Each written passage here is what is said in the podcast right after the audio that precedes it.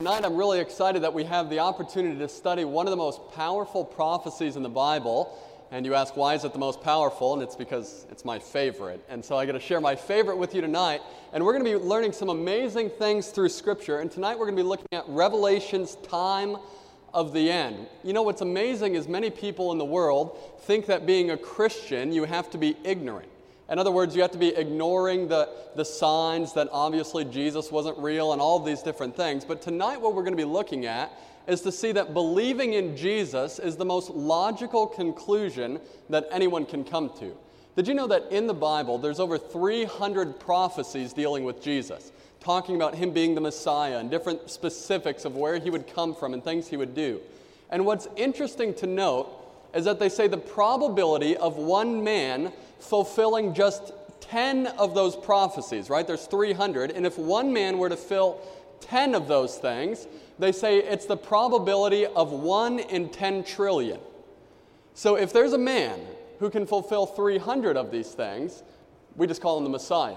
And that's who we see that Jesus is. Now, tonight we're going to be looking at one of the most specific prophecies detailing the life of Jesus, and it also deals with the judgment and the time of the end, and specifically found in Daniel chapter 9 and talked about in Revelation chapter 20 and verse 14. And so we're going to be looking at this together. And before we begin, why don't we go ahead and bow our heads for prayer together? Father in heaven, what a privilege it is to be back here on a wonderful Thursday evening to be able to study the Bible together. And Father, we thank you for the privilege of your word and the blessing of knowing Jesus. Lord, each one of us are here because you've been so faithful to us and you're drawing us to you. Lord, you tell us that if we would understand the truth, that the truth would set us free. And that's why we're here this evening to know more about Jesus, to, to experience your goodness in a more powerful way. And Father, we need your Spirit to guide our mind, to guide our thoughts, and to draw us closer to you. In Christ's name we pray. Amen. Well, just like every other night of this series, we're going to be looking at the Bible, right? We don't need someone else's opinion about what Jesus is or what the end of the world is or what is important in society, but we need to know what Jesus says is important, right? And tonight we're going to be looking at one of the most powerful passages in all of Scripture that's dealing with centering around who Jesus is and predicting the time that he would be here on this earth. Now, we noticed many times already that in the book of Revelation that worship is one of the major themes, right? And we've already looked at that multiple times. We saw in night number 3 that Satan is the one who wanted worship because he wanted to take that away from God and he wanted to be like God. We saw that in Ezekiel chapter 28. And we see that Revelation chapter 13 tells us about someone who would come and set up a system that would pull worship away from the true God. Now, I'm thankful that the Bible doesn't stop there with just bad news about someone pulling away worship from the true God. But Revelation chapter 14 actually tells us that there's going to be a group of people who are following Jesus in the last days. You see, Satan's going to be doing everything he can to pull people away, but God is going to have people who are faithful to him, drawing closer to him, seeing the goodness of the Lord. Now, we've already started looking at this passage together, and this is one of the central messages in the book of Revelation, and we're going to look at a different aspect tonight than what we've looked at before. And this is found in Revelation chapter 14 in verse 6. Now, Revelation chapter 14, verse 6, notice what it says. It says, Then I saw another angel flying in the midst of heaven, having the everlasting gospel to preach to those who dwell on the earth, to every nation, tribe, tongue, and people. Now, we've looked at this multiple times, and some of you almost have it memorized, and I'm thankful for that. But what we see is one of the last messages that God gives is depicted as an angel flying through the midst of heaven, right? We know that this isn't just an angel flying overhead, but an angel symbolizes a messenger. That's what the word means. A messenger coming in the midst of heaven. In other words, it's very visible for everyone to see. And this messenger is proclaiming the everlasting gospel to the entire world. Now, this is what Revelation talks about. Before Jesus comes back, there will be this great revealing of the gospel message. Now, this is very similar to what we've seen Jesus talking about. Jesus told us in Matthew chapter 24 and verse 14 that this gospel of the kingdom shall be preached unto all the world as a witness to all nations. And then what does it say would happen next? And then the end would come. You see, Revelation chapter 14 is telling us about this gospel message that's going out, and Revelation 14 gives us many more details of what that gospel message contains. We've already looked at some of those together, but we're going to be looking at another aspect tonight of what is this message concerning that Jesus is trying to urge people to understand before he comes back. Notice what verse 7 says. Revelation chapter 14 and verse 7, it says, Fear God and give glory to him, for the hour of his judgment has come. And it continues on and it says, And worship him who made heaven and earth, the sea and the springs of water. We've already looked at this last couple nights that God is calling people back to the true worship of the Creator, and He's pleading for people to understand that He's the one who made everything, right? We live in a world of skepticism where it seems like they wonder where our origins are from, and God is saying, I'm the one who created you, and I'm the one who deserves worship as well. Remember this. Now, notice what He continues on to say. The second angel comes, and it says, Then another angel followed, saying, Babylon is fallen, is fallen that great city. And it continues on, and you can read that passage, and we'll actually be looking more detailed at this passage of Scripture as we continue on in the seminar. But we already looked in night number two that historic Babylon had fallen, right? Remember that when we looked at the statue, head of gold, chest and arms of silver, thighs of brass, legs of iron, feet of iron and clay. And we saw that who was the head of gold? Well, it was King Nebuchadnezzar or the kingdom of Babylon, and that kingdom came and passed away just as God predicted. But notice in Revelation that it says that there's another Babylon that would fall, and we realize that the symbols in Revelation are much more concerned about the spiritual conditions instead of the physical kingdoms. In other words, it's not just talking about physical Babylon that will be fallen, but that there's a spiritual system called Babylon, which will also fall in the last days. And we'll be looking at that in to come. But notice that the message continues on. He says, If anyone worships the beast and his image, that the same shall receive the mark of the beast, right? And it talks about that as we continue through in Revelation chapter 14, that there's this issue of worship. The first angel calls us to worship God. The second, the, the third angel continues on and tells us that we need to be worshiping God because if we're not worshiping God, who are we going to be worshiping? The beast. Well, I can tell you the best way to, pre- pre- to prevent receiving the mark of the beast is to follow our Bible. Amen? Do you think if we're following our Bibles and we love Jesus, that we will be receiving the mark of the beast?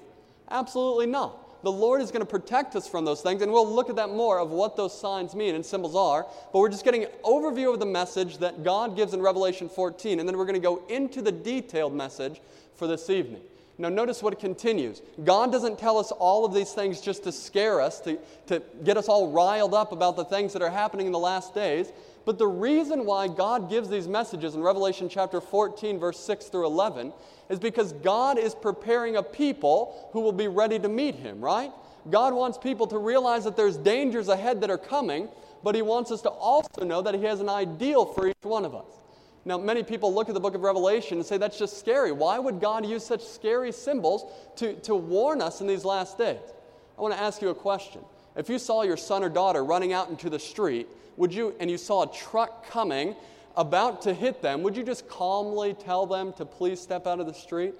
No, you might use a little bit of loud voice to communicate that there's something dangerous coming that you want to prevent the tragedy from taking place, right?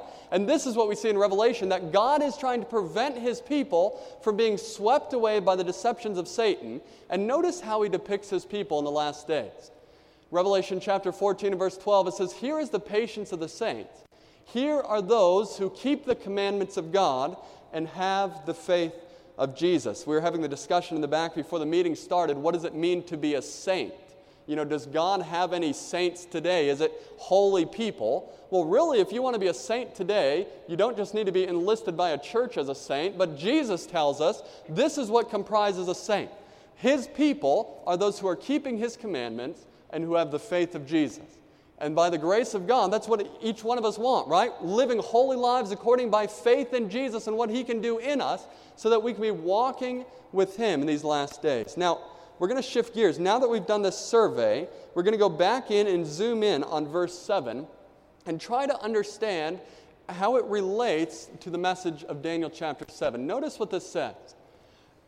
God in the last days not only tells people to worship Him in respect to His creatorship, but God also says this He says, Fear God and give glory to Him. And what is the reason that He gives why we should fear God and give glory to Him? What does He say?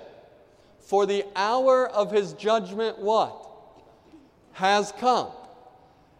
Now, what's interesting is many of us know that God is a God who is a God of love, right? God is love. That's what 1 John chapter 4 verse 8 tells us. That God is a loving God, that he loves his people. And so why is it that we would fear a loving God?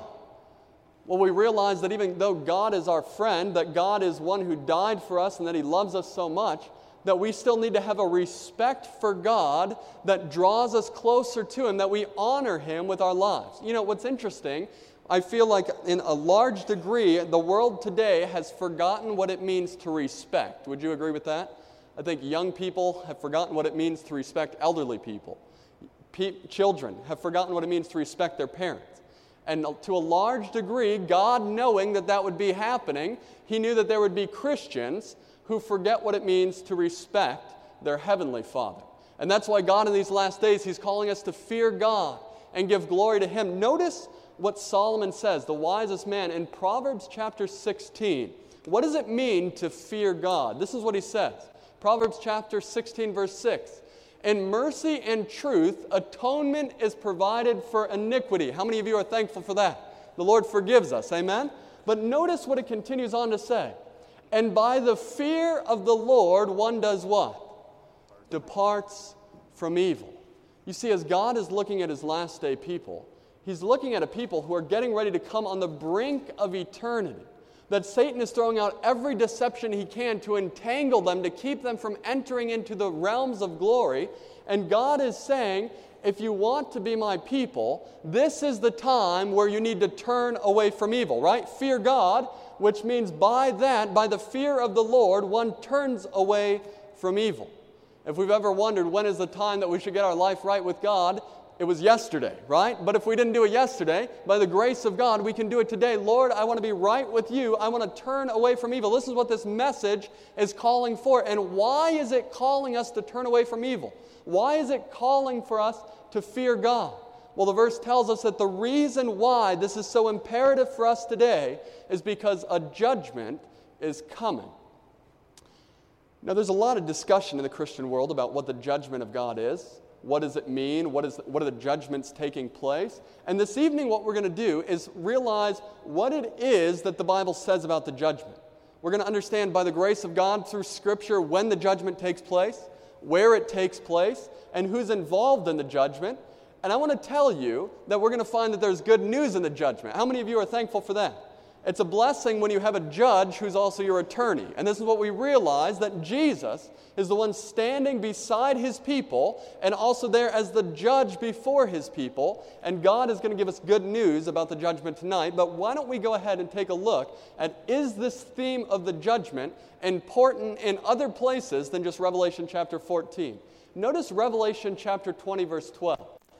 John is speaking, and he says, And I saw the dead, small and great, standing before God, and the books were open. And another book was open, which is the book of life. And the dead were judged according to what? Their works by the things which were written in the books. Now, here's something that I'm really thankful about the judgment of God is that there's no misinformation in the judgment. How many of you have ever heard those horror stories about the people who were put on death row and ended up being killed and then they found out they were innocent years later? Well, I'm thankful to know that the Lord Jesus is not going to make a bad decision. That God is the most fair judge that we can ever see, and that there's, it's going to be clear before everyone that God is making the right choice. Now, have you ever stopped and thought, why in the world do we need a judgment? If God is an all knowing God, why does he need to sit down and have a judgment? Is it for the sake of him being informed? Or do you think it could be for the sake of other people being informed that God is truly making the best decisions? I mean, think about it. Does God already know who's going to be saved and who's going to be lost? Does God know the choices that were, He knows the end from the beginning. But we realize that through the judgment, we're going to look at these scenes in Daniel right here, that in the judgment, it's not just God involved, but we have the onlooking universe realizing that the judgments of God are fair. Notice what Daniel says in Daniel chapter 7, verse 9. He says, I watched till thrones were put in place, and the Ancient of Days was seated. Now, who is this speaking of? Well, it's obviously God, right? The Ancient of Days was seated. His garment was white as snow, and his, his hair was or the, the hair of his head was like pure wool. His, his throne was a fiery flame, and its wheels a burning fire. Now, this is very similar to the imagery of Revelation chapter 1 that we see of the picture of Jesus, right? Remember looking at that, verses 13 through 20? Now, notice it continues on. And a fiery stream issued and came forth from before him, and a thousand thousands ministered to him, and ten thousands times ten thousand stood before him. The courts was seated, and the book were what? Open. You see, God is not entering into the judgment by himself. So we see that in the judgment, that God is not alone, right? We see that God is there, and how many angels are surrounding him? What does it say? A thousand thousands ministered to him. Ten thousands times ten thousand stood before him, right? There's this great multitude of the heavenly hosts surrounding the judgment scene. Now, as God is opening the books and as we see that God is moving forward in judgment, it's very clear to all of those involved that what God is bringing to the judgment is righteous, fair, and true. You see, God is not a God who wants misinformation, but God is the God who's the most fair from creation. Now, we notice that this is a scene. Where is the judgment taking place? It's obviously not taking place on this earth but it's taking place in heaven, and we're going to continue to see that that is the theme of Scripture. Now, notice what Paul says about the judgment here. 2 Corinthians chapter 5, verse 20. It says, For we all must appear before the judgment seat of Christ. Now, how many of you have ever read that and were terrified? You know, I think the Lord gives that to, he, he afflicts the comforted and comforts the afflicted. Have you ever heard that term before? You know, God, for those who aren't concerned about the judgment, He brings the reality to pass that, hey, look, there's going to be a time where the things that are both good and evil are going to be brought to view. But then for those who are terrified, Jesus says, I want to let you know that for those who accept me, I'm going to be standing right there next to him, right? But notice it continues on. For we all must appear before the judgment seat of Christ, that everyone may receive the things done in his body according, the, uh, according to that he hath done whether it be good or bad. Now, notice this is a continual theme throughout Scripture, and notice what Ecclesiastes chapter 11, verse 9 says. It says, Rejoice, O young man, in your youth, and let your heart cheer you in the days of your youth. Walk in the ways of your heart and in the sight of your eyes. But know that for all of these, God will do what? Bring into judgment. Now it continues on the same theme in Ecclesiastes chapter 12, verse 13 and 14. And it says, Let us hear the conclusion of the whole matter. In other words, when he sums up his life, the wisest man Solomon, he says, This is the conclusion of everything there is to know about life. He says, Fear God. Now, where did we hear fear God already? Revelation chapter 14, verse 6, right? Fear God and do what? Keep his commandments for this is man's all. Now we realize that the commandments, we realize that that was a boundary that God had set for our own safety and happiness, right? And as God is calling us to fear Him, to respect Him, to turn from evil, He also calls us to walk in righteousness, which is what His commandments are. And then it continues on and it says, For God will bring every work into judgment, including every secret thing, whether good or evil. Now, we've looked a little bit about what the judgment is and what Scripture has to say, and a quick survey about this judgment. But the next question we want to look at is when will the judgment take place? Now, there's a bunch of different theories that people have as to when the judgment will take place according to the Bible.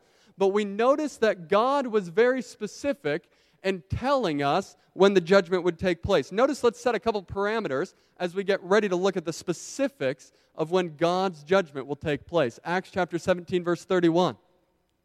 It says, He has appointed a day on which He will judge the world in righteousness. Now, Acts, the author Luke is writing, and obviously during the apostles' times, he says there's coming a day, right? In other words, is the judgment before the time of the apostles or after? Well, it's obviously after, right? Because he has appointed a day on which he will judge the world in righteousness. Notice what it continues on. Revelation chapter 14, when John is writing in Revelation, specifically talking about the time when the message of the three angels would be being preached, notice the language that he uses. It says that the hour of his judgment, what? Has come. In other words, there will be a time in Earth's history where men and women will be able to say the hour of God's judgment has come. Now, the question is, when is that specifically? And does the Bible give us any more information on it? Notice this one Revelation chapter 22 in verse 12. We're just setting the parameters here. And behold, I am coming quickly, and my reward is what?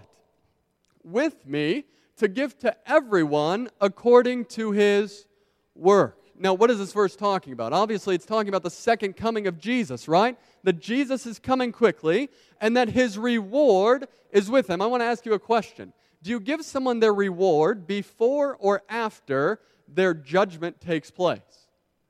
After, right? There has to be a decision and then comes the reward. So we notice here through Scripture that from the eyes of the apostles, the judgment was future. From the eyes of those living in the time of the three angels' message, it was something that had taken place.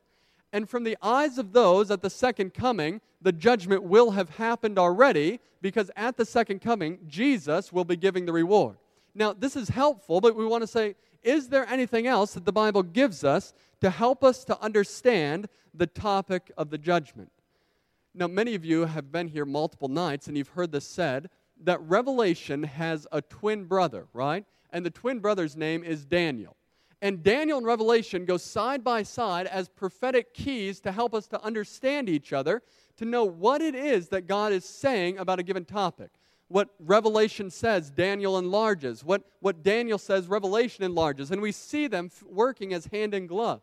And this evening, we're going to realize that one of the specific visions given in Daniel chapter 8 and 9 deal with the timing of the judgment. Now, why don't we continue on and look as we get started in this prophecy? Daniel chapter 8, verse 14.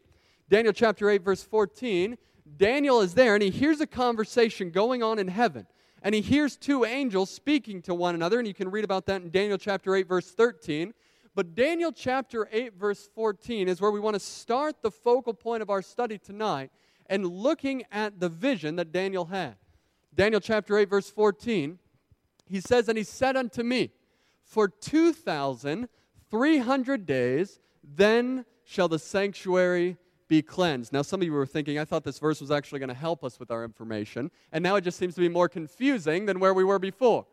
Now, notice that Daniel is writing to a group of people who would know very clearly what Daniel was talking about when he said, For unto 2,300 days, then shall the sanctuary be cleansed. Now, we hear this term and we think, then shall the sanctuary be cleansed? Does that just mean the janitor hasn't come in yet and they need to do their vacuuming? No, we realize that the sanctuary being cleansed has great implications for those who understand the sanctuary service. So, tonight, once again, we're going to take a step back and try to understand what did the cleansing of the sanctuary actually mean?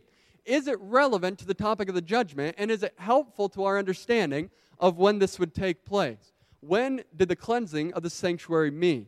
Now, notice we've already looked at this a couple times, but Exodus chapter 25, verse 8, all the way back in the time of the Israelites when they're still wandering in the 40 year desolation in the wilderness, notice what it says. God is wanting to spend time with his people, and he says, Let them make me a sanctuary that I might do what? Dwell among them. Once again, we see that God is a personal God, right? At creation, God wanted to be right there with his people giving us the gift of the Sabbath, God wanted to spend time with his people. In the institution of the sanctuary, God wanted to be near to his people. And understanding this sanctuary and the cleansing that took place with this sanctuary will help us to understand the key to understanding Daniel chapter 8 and verse 14. Now, in the sanctuary, many of us are familiar with some of the basic services that have taken place in the sanctuary of the Israelite system. Now, for those of you who have missed a couple nights, we'll do a quick recap, but we've done this recap a couple times to help us understand what was taking place in the sanctuary service. Now, we realize that the sanctuary was a place where people would come if they had sinned against God to be made right in His favor, right? And it was told, that, and we can read it as Genesis or in, in Exodus and Leviticus and Numbers, the system that God had set up. If you or I sinned, what did we need to do? We needed to take a lamb and we needed to lead it to the sanctuary. And as we got to the sanctuary, we would be met by some of these gentlemen. Now, the priests would be there and they would help us go through the service, but who was it who was slitting the throat of that lamb for their sin? Well, it was me, or it was you, or it was the sinner, whoever had transgressed the law of God. And we realized that when they were brought to the point where they had sinned, they come, they bring this lamb, lamb, and as a symbol of the transference of their sin, they would put their hands on the head of this lamb. And as they put their hands on the head of this lamb, the sin was symbolically transferred from the sinner to the lamb. Now, now follow with this. This isn't just a, a bunch of fluff, but it actually has some significance for us tonight. So the sin was now with the lamb, and the lamb's life was taken. And as the lamb's life was taken, it was then put on the altar and burnt there. Now we know this as the burnt altar sacrifice. Now, what's interesting to note is that the priest would take some of the blood from the lamb. Now, what's interesting to understand about the sacrificial system is that we're told without the shedding of blood, there is no remission of sins. In other words, that's why there had to be a lamb dying, right? It was a symbol of Jesus, the Lamb of God, who shed his blood on our behalf. Now, it was the, the life was in the blood, and that's what was so significant about this. And as the, the priest would go through with the sacrifice, he would pick up the blood of the lamb in a little bowl like that one there, and he would take it into the sanctuary and he would put some of the blood on the horns of the altar and on the veil that separated the holy place and the most holy place. Now, notice the process that happened here. The sin went from the, the sinner to the lamb, which symbolically was in the blood, and then from the blood into where? The sanctuary. Now, the question was, is what would happen to cleanse the sanctuary from the sin or the blood that was there, which is representative of the sins of the people. Did the sanctuary just stay like that, filled with the sin, and it was all embodied there? Notice what took place. Every day we had, or just about every day, there would be these sacrifices of the lamb on behalf of those who had sinned. But once a year, there was something very special and different that took place. Every year, it's told to us on the 10th day of the seventh month, Leviticus chapter 16 talks about this that there was a service called the Day of Atonement. How have you have ever heard that term before? The Day of Atonement. And what does it mean, the Day of Atonement? The Day of At One meant. In other words, they were brought into unity with God again. What is it that separates us from God? Isaiah chapter 59, verse 2 tells us that it's our sin that separates us from God, right? And as these people, their sin had gone symbolically to the sanctuary, sure, the Lamb had cleansed them from their sin, but what was going to be happening with the sin problem? well, there was going to have to be a cleansing that takes place. Now, when you read Leviticus chapter 16, you realize that the symbol or the service that would happen is that there would be two goats that were chosen. One goat would be, would be for the Lord, and one would be the scapegoat, which they would call the goat of Azazel, which was known as Lucifer's goat. In other words, who's responsible for sin ultimately, God or Satan? Satan is, right? And this service would help instill that in the minds of God's people. But as the people would come, they would sacrifice the Lord's goat on behalf of the sins of everyone. And then the sanctuary would be cleansed. The high priest would take the blood of that goat and he would go before the mercy seat. And this is what we find in the uh, most holy place of the tabernacle, where you could only go once a year if you were the high priest. And he was there standing before the presence of God, pleading on behalf of the people that God would forgive the sins of all of the people that have been transgressed that year. Now, what's very interesting to note about this is we see the symbology of, of Leviticus chapter 16 that the Day of Atonement was the day of judgment for the people of Israel. If you were a person in Israel, you were told that during the day, the 10th day of the seventh month, that you were to be afflicting your soul. In other words, it was a time of soul searching. You were saying, Am I right with God? Is there anything between me and God? Because this was the time where if there was anything standing between you and God, that this was the time to take care of it. Now, the Day of Atonement or the Day of Judgment is the, the same idea of what we find in, in the cleansing of the sanctuary language. In other words, there's three phrases that can be used interchangeably the day of judgment, day of atonement, and the cleansing of the sanctuary. Now, we might be saying, what does this have to do with our study about the judgment? Well, notice that Daniel told us in Daniel chapter 8 that there was going to be a time where the cleansing of the sanctuary would happen. And it was 2,300 days until that cleansing would take place. And we're going to look at tonight what is that prophecy specifically talking about, and what does that help us to understand about God's judgment on this earth. Now we see that the, the time of judgment in the Old Testament, Leviticus chapter 16, on the Day of Atonement, is the same thing that takes place in heaven on the judgment day, right? Would we say that? Because we see that the sanctuary service was just symbolic of what was taking place in the sanctuaries of heaven. And we'll continue looking at that a little more tonight. And as we see that the cleansing of the sanctuary in the Old Testament was truly the symbol of the final work of judgment prior to Christ's second coming. Now, some of you might be saying, I don't, I don't understand. Why is there such a close connection between the sanctuary of the Old Testament and what's going on in heaven today? Notice what Hebrews says in talking about this. Hebrews chapter 9, verse 24, which is filled with sanctuary language, we get some interesting details about what was taking place. It says, For Christ has not entered a holy place made with hands, which are what? Which are copies of the true, but into heaven itself, now to appear in the presence of God for us. Now, you might be saying, what does this have to do with the study that we're looking at? Well, I want to ask you which holy place was made with hands? In other words, by human intervention. Was it the one in heaven or was it the one on earth? The one on earth, right? You see, it was clearly that man was called by God after following the blueprint of the pattern given by God to build the sanctuary on earth.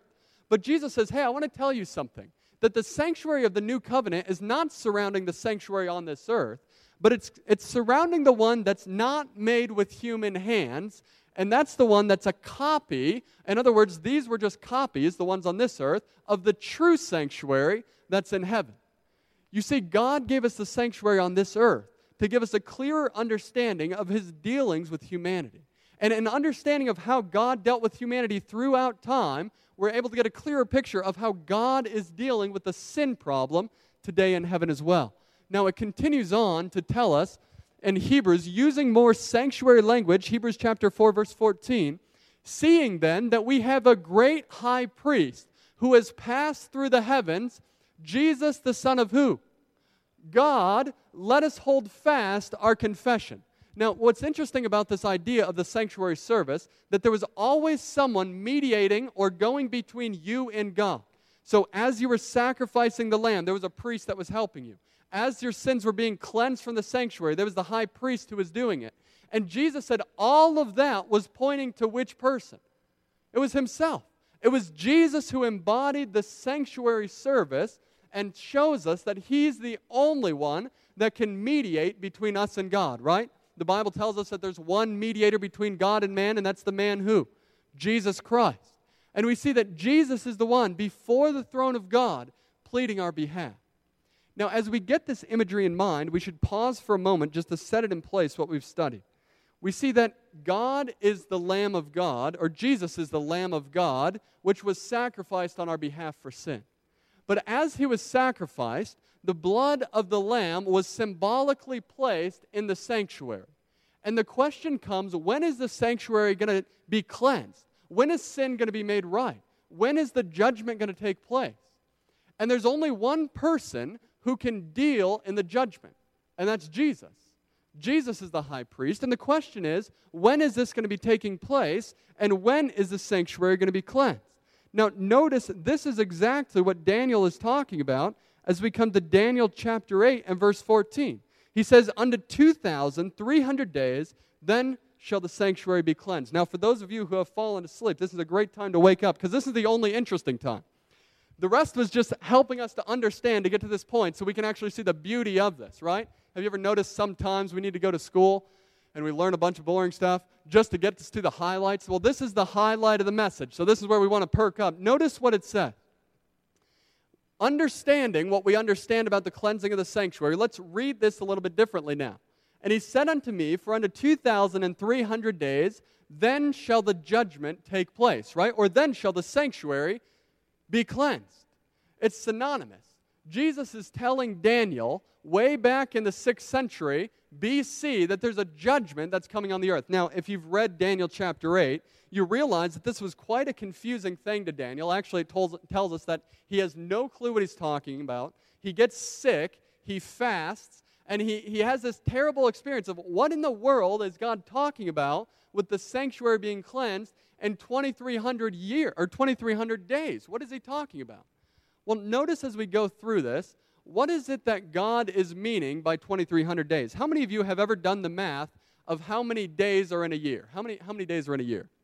Well, 365, right? Now, if you're a Jew and you were in the, the under their system, there was 30 days in a month. There wasn't, you know, 30, 31, and then 28 in February. But they had 360 days in a year. Now, if you're looking at this and it says that there's going to be a cleansing taking place in 2,300 days, I'm sure Daniel got out his little scroll and started calculating away. That's 6.34 years well, then what is this happening? I, I, I don't get what's going on. Is this all going to wrap up this quick? Well, I want to ask you a question. Is the judgment, had the judgment taken place 6.34 years after Daniel, could it have been after the apostles and before the second coming? No. So, what is it that Daniel is talking about? What is this vision that God has given? Well, I want to ask you a question. Here's some things that we'll see that help set the parameter for understanding this vision again before we get into it. Notice what God says to Daniel. Daniel chapter 8, verse 16 and 17. Gabriel, make this man understand the vision. Now, this is what happens. After Daniel faints and he doesn't understand it, God tells Gabriel, make this man, poor Daniel, understand the vision, right? I can't see him suffering like this. So it continues on, and it says, So he came near where I stood, and when he came, I was afraid and fell on my face. But he said to me, Understand, Son of Man, that the vision refers to the what? Time of the end. Well, is 6.34 years the time of the end? Well, no. I mean, we haven't even we're, we haven't even gotten to the end of time, right? But we realize that God is talking that this vision is referring to a much later date, and it's not really going to concern Daniel all that much, right? Understand that this vision is referring to the time of the end. Now, we're going to set some of these clear landmarks to help us to understand this vision. Number one is that the vision is talking about things that would take place at the end of time. Number two, we see that this vision is dealing not with the physical earthly sanctuary, but the what? The heavenly sanctuary. And also, number three, we're going to realize that the 2300 day period is a symbolic period, not a literal day period. Now, don't worry, we're not going to get all loose with this and just start making up our own times to get to get fancy. And let me emphasize something here. We're not talking about the coming of Jesus, right? Jesus doesn't tell us that we know the day or the hour when he comes, right? He tells us that we don't. We're talking about the judgment beginning, not when Jesus is coming back. Okay, let's just get that clear so we don't think that we're trying to predict when Jesus is coming. But notice that it's going to concern the time of the end, the heavenly sanctuary, and that it's going to be a symbolic time period. Now you say, how do you know that it's going to be a symbolic time period? Well, what's interesting in prophecy is that when there's symbolic language, things are to be understood symbolically. Would you agree? In other words, let me give you an example. Revelation chapter 14. Go ahead and open your Bibles to Revelation chapter 14. Revelation chapter 14, and we're just going to look at how do we understand prophecy. This is just a quick little understanding of this. Revelation chapter 14. Revelation chapter 14, the last book, and notice what John says here. Revelation chapter 14 and verse 1. And if I'm sorry to let you know this one is not on the screen, so we'll need to be in our Bibles for it. John here, notice what he says that he sees in vision. He says, Then I looked, and behold, a lamb was standing on Mount Zion, and with him 144,000, having his father's name written in their forehead. And I heard a voice from heaven like the voice of many waters and like the voice of a loud thunder. And I heard the voice of the sound of harpers harping on their harps. And they sang, as it were, a new song before the throne, before the four living creatures and the elders. And no one could learn that song except the 144,000 who were redeemed from the earth. Now, notice what it says here. As it continues on, it says, These are the ones who have not been defiled with women, for they are virgins. But notice this these are the ones who will follow the Lamb wherever he goes. Now, I want to ask you a, a question about how we understand this passage. When John is telling us in the last days, he sees a group of people, and there's a lamb standing up on the mountain, and around that lamb, there's 144,000 people, and they all have the name of the Father written on their foreheads, and they're all virgins, so they couldn't have been married.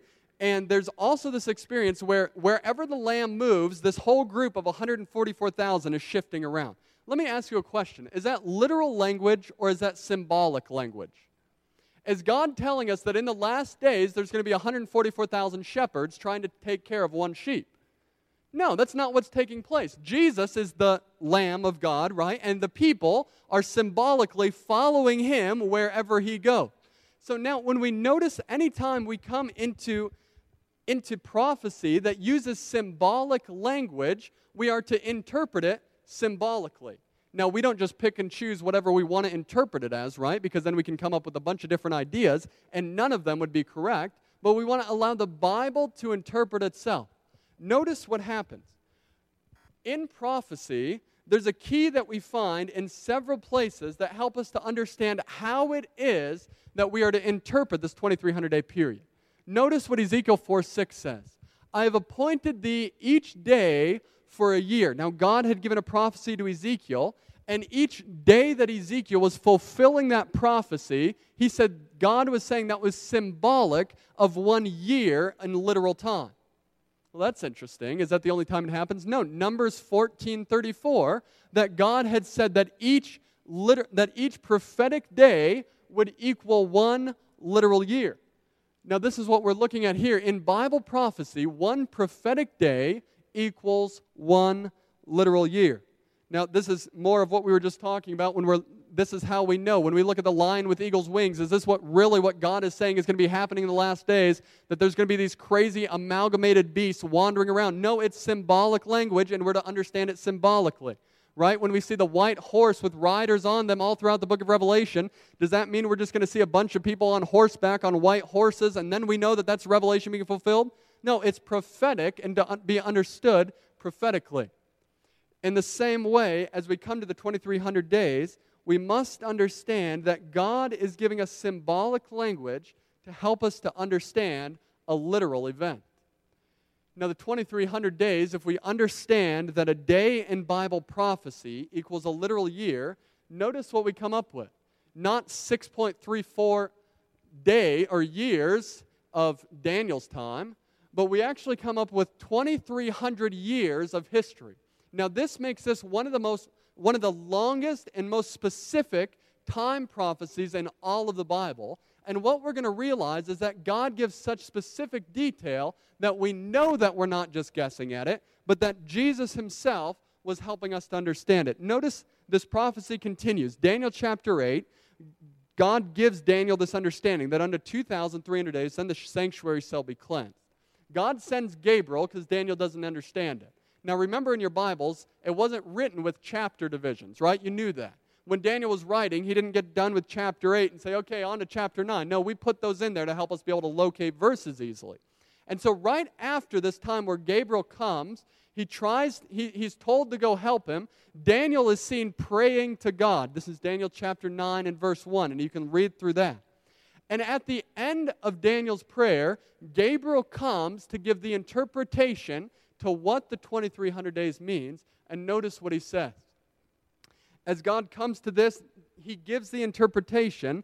And Daniel chapter 9, verse 24 says, 70 weeks are determined for your people. Now, you might be thinking, what does 70 weeks have to do with 2300 days? The word determined here means cut off from. In other words, as you're looking at the 2,300 days of history, 70 of those prophetic weeks are specifically for your people, Daniel. Now, I want to ask you a question. Who are Daniel's people? Well, the Jews, right? Daniel's city is Jerusalem, and Daniel's people are the Jews. And so God is telling him, hey, there's going to be 70 weeks that are specifically for the Jewish people out of this 2300 day prophecy. Now, we're going to get some charts up here so you don't have to try to memorize this. And we notice that when God is talking about this, he says that those 70 weeks that are cut off or determined for your people is that the 70 weeks apply to the Jewish nation specifically. And we're going to see how this plays out in history and Bible prophecy. So if we have Daniel being told this, that 70 weeks are determined for his people, and if each day equals a year, how many days are in a week? Seven, right? I'm, last time I checked, there were seven days in a week. And so we have 70 weeks times seven days comes up with how many years? 490. Pull out your calculators, check my math, make sure I'm not off. And we realize that 490 years of this 2300 day prophecy were determined or cut off for the Jewish people. Now, the question is when do these 2300 years begin and when do they end, right? If you know that there's 2,300 years and you just know that you have 490 of them, how does that really help you? So, when do they begin and when do they end? Notice he continues on. Daniel chapter 9, verse 25, right after that verse, notice what Gabriel says to him Know therefore and understand that from the going forth to, uh, of the command to restore and build Jerusalem until Messiah the Prince, there shall be seven weeks and 62 weeks. And the streets shall be built again, and the walls, even in troublesome times. Now, this is interesting that Daniel then breaks up the prophecy even further, right? Gabriel, as he's telling him, that not only is there going to be 70 weeks determined for your people, but there's going to be seven weeks and 62, and then there's going to be something else that takes place in more detail in that final seven year period. Notice what happens. And he says that this would start from the decree to restore Jerusalem until the anointing of the Messiah, that there would be 69 prophetic weeks or 483 years. Now, it's going to be really helpful for you as we start to pull up some of these slides that have an overall timeline to give you a big mental picture, and it's coming very soon, so just bear with it one second. This next one says, When is it that there was a command to restore and rebuild Jerusalem? Now, we all know the story of Daniel, right? Daniel was found in Babylon as a captive because he was taken a slave as King Nebuchadnezzar took over Israel. And as he was there, they were delivered from captivity. And after a while, we can read about in the book of Ezra that they were released from captivity. And there was a time where God gave them a decree through King Artaxerxes to go back to restore and to rebuild. And according to Ezra chapter 7, verse 13, the decree to restore and rebuild Jerusalem was issued in 457 BC.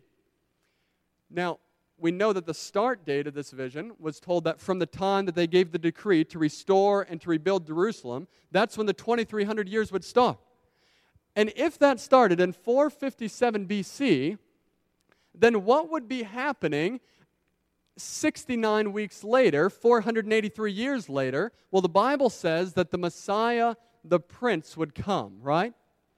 Now, what's very interesting to notice is that God pinpoints with such exact measures the exact order that Jesus would live his life. Now, do you guys know what the word Messiah means? Messiah. Christ with us. That's Emmanuel. Very close. So, Messiah means more specifically the anointed one, right? We, we know that. Christ and Messiah are the same words, one's in Hebrew, one's in Greek, and it means the anointed one. So when we're reading Daniel chapter 9, verse 25, and it tells us that from the going forth of the command to restore and to rebuild Jerusalem to the Messiah the Prince, in other words, there would be this anointing of the Prince, there would be 483 years. Notice that with exact measures, this is what happened. Now, I want to ask you a question. When was Jesus anointed? What does it mean to be anointed? You know, when someone gets anointed when they're sick, they're, we put oil on their forehead, right? Isn't that what James tells us to do? And that's a symbol of the Holy Spirit anointing that person. Well, when was Jesus anointed with the Holy Spirit? Notice what the Bible tells us. Luke chapter 3, verse 21 and 22. When all of the people were baptized, it came to pass that Jesus also was what? Was baptized. And while he prayed, the heavens opened, and the Holy Spirit did what? It descended in bodily form like a dove upon him, and a voice came from heaven which said, You are my beloved Son, In you I am well pleased. Now, does this sound like Jesus getting anointed by the Holy Spirit? Well, I would say that this is more of a specific anointing than any oil could be put on the head, right? The Holy Spirit Himself is descending upon Jesus, anointing Him. Now, according to the prophecy of Daniel chapter 9, this would be happening at the year 27 AD. In other words, Jesus would be baptized 27 AD. Is this really what took place? Well, notice this. Luke chapter 3, just a few verses before what we just read about Jesus' baptism, notice what it says. Gives us a, a historic marker as to when to which this actually took place. Now, in the 15th year of the reign of Tiberius Caesar, Pontius Pilate being governor of Judea, and Herod being tetrarch of Galilee. Now, that's enough information where we can go back into the history books and say, when did those things take place? Well, for those of you who like history, anyone can go back and look that in the 15th year of Tiberius Caesar was none other than AD 27. Now, if this prophecy were to end right here, I would think this is amazing. God specifically pinpointed here's a man standing back in 600 BC, and God says in, five, in 4, uh, 457, there's going to be a decree that comes forth to restore and rebuild Jerusalem. And did that happen? It did to the exact date. And then God says, 483 years later, there's going to be Jesus being anointed by the Holy Spirit. And did that happen? Exactly on point. But notice that the vision doesn't stop there. It's interesting the language that the gospel writers use, and even Paul, as he's writing Galatians, talking about Jesus. And it says, and but when the fullness of time had come, God did what?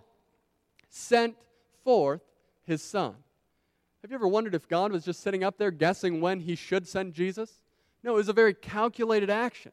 He knew exactly when Jesus was coming. He knew exactly when Jesus was going to be baptized. And even so much so that Jesus says these words himself. He says, The time is fulfilled and the kingdom of God is at hand. Repent and believe in the gospel. In other words, Jesus was a living fulfillment of prophecy and he knew it.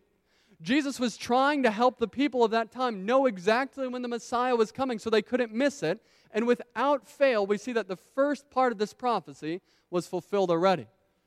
Now, going back to Daniel chapter 9, Daniel chapter 9 tells us that in the midst of the week, something would happen, not just that the Messiah would be anointed, but that there would be something else taking place that would give us an understanding of what else would be coming in this prophecy. Daniel chapter 9 and verse 25, notice what it says. Daniel chapter 9 and verse 25. Daniel says this. He says, Know therefore and understand that from the going forth of the command to restore and rebuild Jerusalem until Messiah the Prince should be seven weeks and 62 weeks. Now, we translated that as 483 years. Now, after that, it says that the streets shall be built again and the walls in troublous times. And we saw that taking place in the time of Ezra. But notice verse 26. And it says, And after the 62 weeks, Messiah shall be cut off, but not for himself.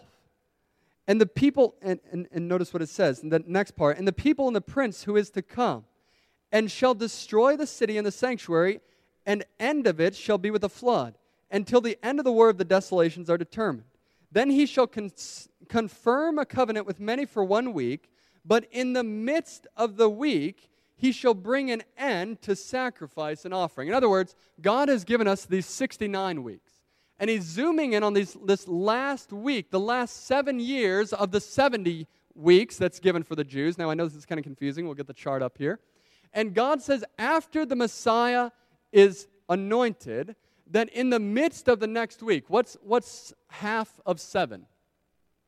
Three and a half, right? So it's three and a half years later that the Messiah would be cut off, but not for himself, and he would cause sacrifice and offerings to cease. What was that talking about? Well, none other than the crucifixion, right? How long was Jesus' ministry? Well, three and a half years from the time he was baptized until the time he was crucified. And we see that Jesus was crucified exactly on 31 AD. This is exactly as the fulfillment of the prophecy said it would be. Now, notice it continues on, Daniel chapter 9, verse 27. and he shall confirm the covenant with many for one week. In the midst of the week, he shall cause the sacrifice and the oblation to cease. And this is what we just looked at. And as we see that Jesus carried the cross to Calvary, he wasn't just doing it as though he was forced by human hand, but he knew exactly beforehand that this is where he would be going at that time. You see, God gave us these prophecies to know that we can trust the Bible, to know that we know that Jesus is truly the Messiah, and this is what we see clearly from this. As Jesus was sacrificed, we see that he truly caused the sacrifice or the sacrificial system to cease. We remember that when he was crucified, the temple veil was ripped from top to bottom. In other words, there was no more sacrifice that needed to be taken place by human hands because Jesus was the sacrifice. But as we continue on, we realize that the prophecy didn't end there. The 70 week prophecy of Jesus as the Messiah shows us that this would start in 457. But then 483 years later, in AD 27, Jesus would be anointed and baptized. Three and a half years later, that Jesus would come and now Jesus would die on the cross in 31 AD. And at the very end of the week, notice what it says will happen. What do you think would take place? If 70 weeks were determined for the Jews, do you think attention would turn from the Jews to others at the end of the 70 weeks? Well, this is exactly what takes place. Notice that the end of the next portion in 34 AD is when the gospel is going to the Gentiles. Now you say, well, the gospel was meant for everyone, right? It wasn't just meant for the Jews. But you realize that primarily during the early part of their ministry, that the, that the disciples of Jesus were spending time with the Jews. Now you say, how do you know that? Well, Acts chapter 2, who were they talking to? On the day of Pentecost. Pentecost wasn't a Gentile thing, it was a Jewish thing, right? Day of Pentecost, they're preaching to them. 3,000 people are baptized the next two chapters of Acts, you realize that they're walking by the temple, talking to the Jewish people, and 5,000 people are added to the church. And it's not until you get to Acts chapter 7 that you realize there is a drastic shift from the gospel just being mainly focused to the Jews to now being shared widely to the Gentiles. Acts chapter 7 is where it shows us that the Jews re- finally rejected the gospel and we see that they finally killed Stephen when Stephen gave the most powerful sermon about the Messiah. Now, notice what happens that as this transition takes place, the gospel now goes to the rest of the world, not just specifically to Jerusalem. Notice what these verses say in Acts chapter 13, verse 45.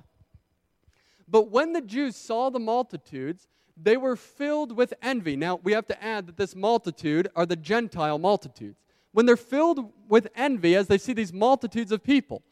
And contradicting and blaspheming, they opposed the things spoken by Paul. Then Paul and Barnabas grew bold and said, It was necessary that the word of God should be spoken to you what? First. Why is it necessary? Could it be because that's how long God had given them 70 prophetic weeks, 490 years? But then he continues on and he said, It was necessary that the word of God should be spoken to you first, but since you, we, you did what?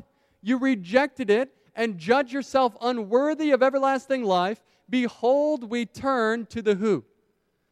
The Gentiles. And this is where you hear Paul talking in Romans chapter 10 and 12 about the gospel now going off to the Gentiles because the Jews had rejected it as a majority. Now, can God still save a Jew today? Absolutely. Everyone who comes to God is able to experience salvation. But the focus had now turned from God's people to extending God's people to the rest of the world.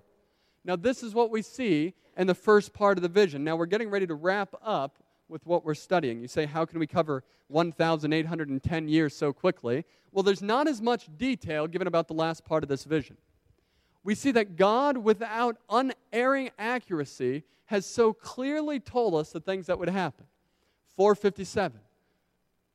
AD 27, AD 31, AD 34. And at the end of AD 34, we realize that that 70 year or that 70 week period, 490 year period, has now finished. And the question is, what happens with the rest of the time? Well, we realize that this prophecy didn't happen in a vacuum, right? What was the 490 years cut off from? What was the larger prophecy that it was dealing with? Well, it's very clear that it was the 2300 day prophecy that Daniel was told in Daniel chapter 8. So, as we see, what would be, what would happen at the end of the 2300 years? What did the Bible tell us? That the sanctuary would be cleansed, right? Or that the judgment of God would begin. So, if you take 457, I would encourage you to pull out your calculators. It's kind of fun to see how accurate it is.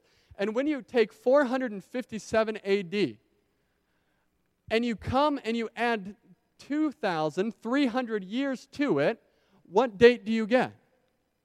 1844. Well, if you do it on your calculator, you're going to come up with 1843 because it counts it as a zero year, but there's no zero year. If you have a question about that, we'll discuss it later. But your calculator is just doing it num- numerically, and it doesn't understand that there's no year zero, right?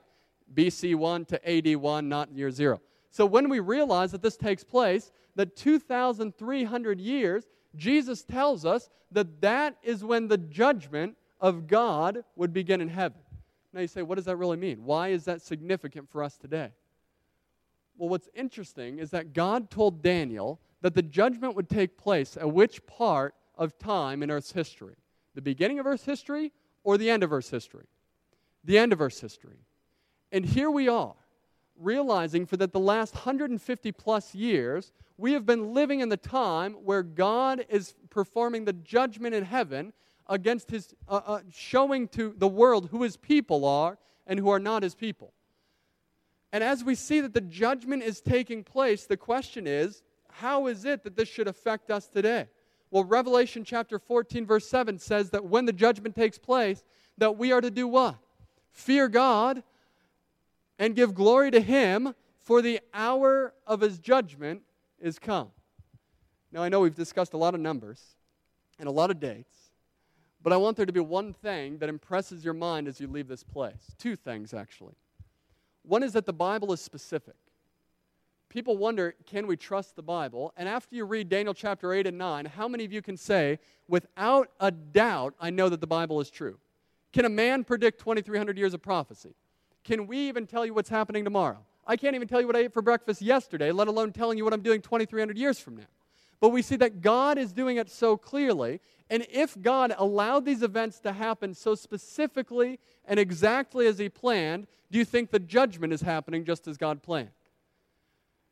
1844, God tells us that His work of judging His people would start, that the books would be open, and that it's time for His people living in the last days of this earth's history to understand that they need to turn from evil, right? Fear God. That's what we saw that it was to give him glory, to worship the God of the Creator, because there's a time where Jesus is coming to where he's going to bring up our name.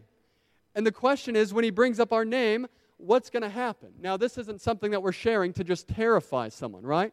The judgment isn't supposed to be bad news. If we know that our life is hidden with Jesus, we know that we have nothing to fear in the judgment.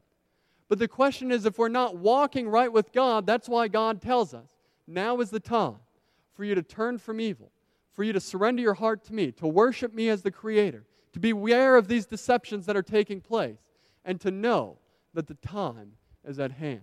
You know, God, as He tells these things, 1 John chapter 2, verse 1, you really get a picture of the heart of God. And notice what God says. He says, My little children, these things I write to you so that you may not what? Sin. You see, sin is the very thing that killed our Savior. It's the very thing that separates us from God. And God says, if there's one thing I don't want you to do, and that's sin. But if you do sin, notice how it continues. And if anyone sins, we have an advocate, in other words, a lawyer, with the Father, and his name is Jesus Christ, the righteous. You see, I don't want anyone going home here thinking, man, I don't think I'm right with God, I can never do it, and I'm just going to forget about this and go out to the world. But I also don't want us to think, oh, well, you know, everything's fine and dandy. We don't, we don't have to worry about this. We're just living in normal times. The Bible tells us we're not living in normal times. We're living in a time where people are under judgment and review, and the question is, is when God looks at our name, is he going to see the faith of Jesus? Is he going to see the cleansing blood of Jesus? Or is he going to see the filthiness because I've choose to walk a life separate from him?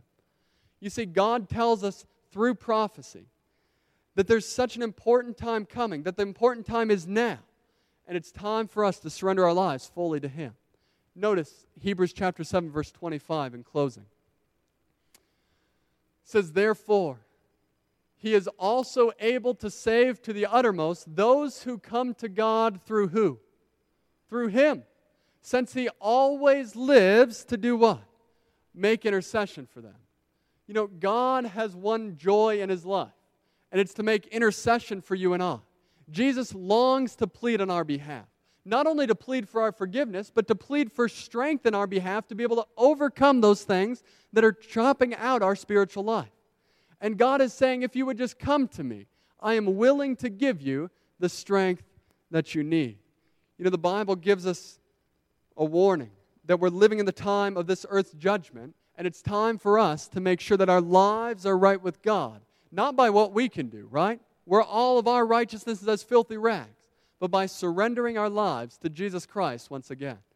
You know, it reminds me of a story as I, as I hear this message about a man by the name of Derek Redmond. Now, Derek Redmond was in 1992, he was running the Olympics. And as he was getting ready to run the Olympics, all eyes were on him because he was in the semifinals, and everyone thought that he was going to be taking the gold. Now, Derek was from Great Britain and he was there. He had prepared long and he had worked hard and he's there to run the race. And as the race starts, he gets around the first lap.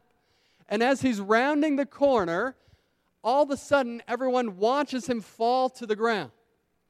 They thought, what in the world? The first runner is falling to the ground. And as he's laying there, he sees everyone pass by, and the medics come over, and they realize that his hamstring has popped and here the man running the race, wanting to finish strong as they're laying on the ground.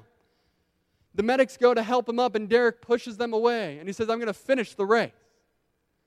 Now, the audience is looking on, and now they're not so in worried about who's going to win the first, but they're worried about is this man actually going to finish the race? Is he crazy? And he stands up and he starts to limp towards the finish line. Even though he had been torn and he had been broken, he wonders if it's possible to finish. But then all of a sudden, there's a man who jumps out of the stands. And this man is wearing a t shirt that says, Have you hugged your kid today? And as the man goes up to Derek, he puts his arm around Derek and says, We're going to finish this. And Derek looks up and he sees the face of his father. Derek and his father stagger over to the finish line, finishing the race, even though there was no way that Derek could do it on his own. You know, as I remember this illustration, it helps me realize the times in which we live in. We know in Earth's history that we're rounding the final corner to where Jesus is coming soon, where the end of this world is about to wrap up, and there is no way that we can complete it on our own. We, like Derek, are laying there on the tarmac with broken, messed up lives, and we have no ability to carry ourselves over. But then we see the Father coming down and he says that he's willing to save to the uttermost all that come to God through him. And the Father puts his arm around us and carries us across that line and allows us to accomplish what we can never do on our own. But the question that we have to ask is are we willing to allow the Father to work in our lives? Are we willing to allow the Father to fill us with His grace so that we can experience His power to finish the race that we've set for? I believe that God has a great plan for each one of us that God has a desire to see each one of us in his kingdom. And the question, are we willing to surrender to his will? I don't know about you, but this evening, once again, I want to say, Lord, by your grace, I want you to pick me up off of the tarmac of sin. After I'm broken by the things of this world, and Lord, by your grace, I'm going to trust in your ability to get me across. It's not in my ability, it's not in my good works, but it's because of what you can do in and through my life that I can have assurance in this judgment. Is that your desire this evening? Why don't we bow our heads as we pray together? Father in heaven, Lord, we've looked at a long and drawn out prophecy. But Father, what we can say at the end of it is that your Bible is true. That Father, you're so specific. You give us such clarity in life that we know we can have assurance that we can trust you. Lord, if you can be if you can be accurate about 2300 years of history, I believe that you can guide each one of our lives. That, Lord, if you can bring all of these things to pass, you can finish the good work that you've started in us. Father, you see our lives. We're broken, we're messed up, we're in need of a Savior. And Father, we're so thankful that Jesus Christ is our Savior. That you do want to have a people who are ready to stand in the last days. And Lord, we can't stand on our own. But we believe through the power of Jesus Christ that we can stand in your might. In His name we pray. Amen. This media was brought to you by Audioverse, a website dedicated to spreading God's Word through free sermon audio and much more. If you would like to know more about Audioverse, or if you would like to listen to more sermons, please visit www.audioverse.org.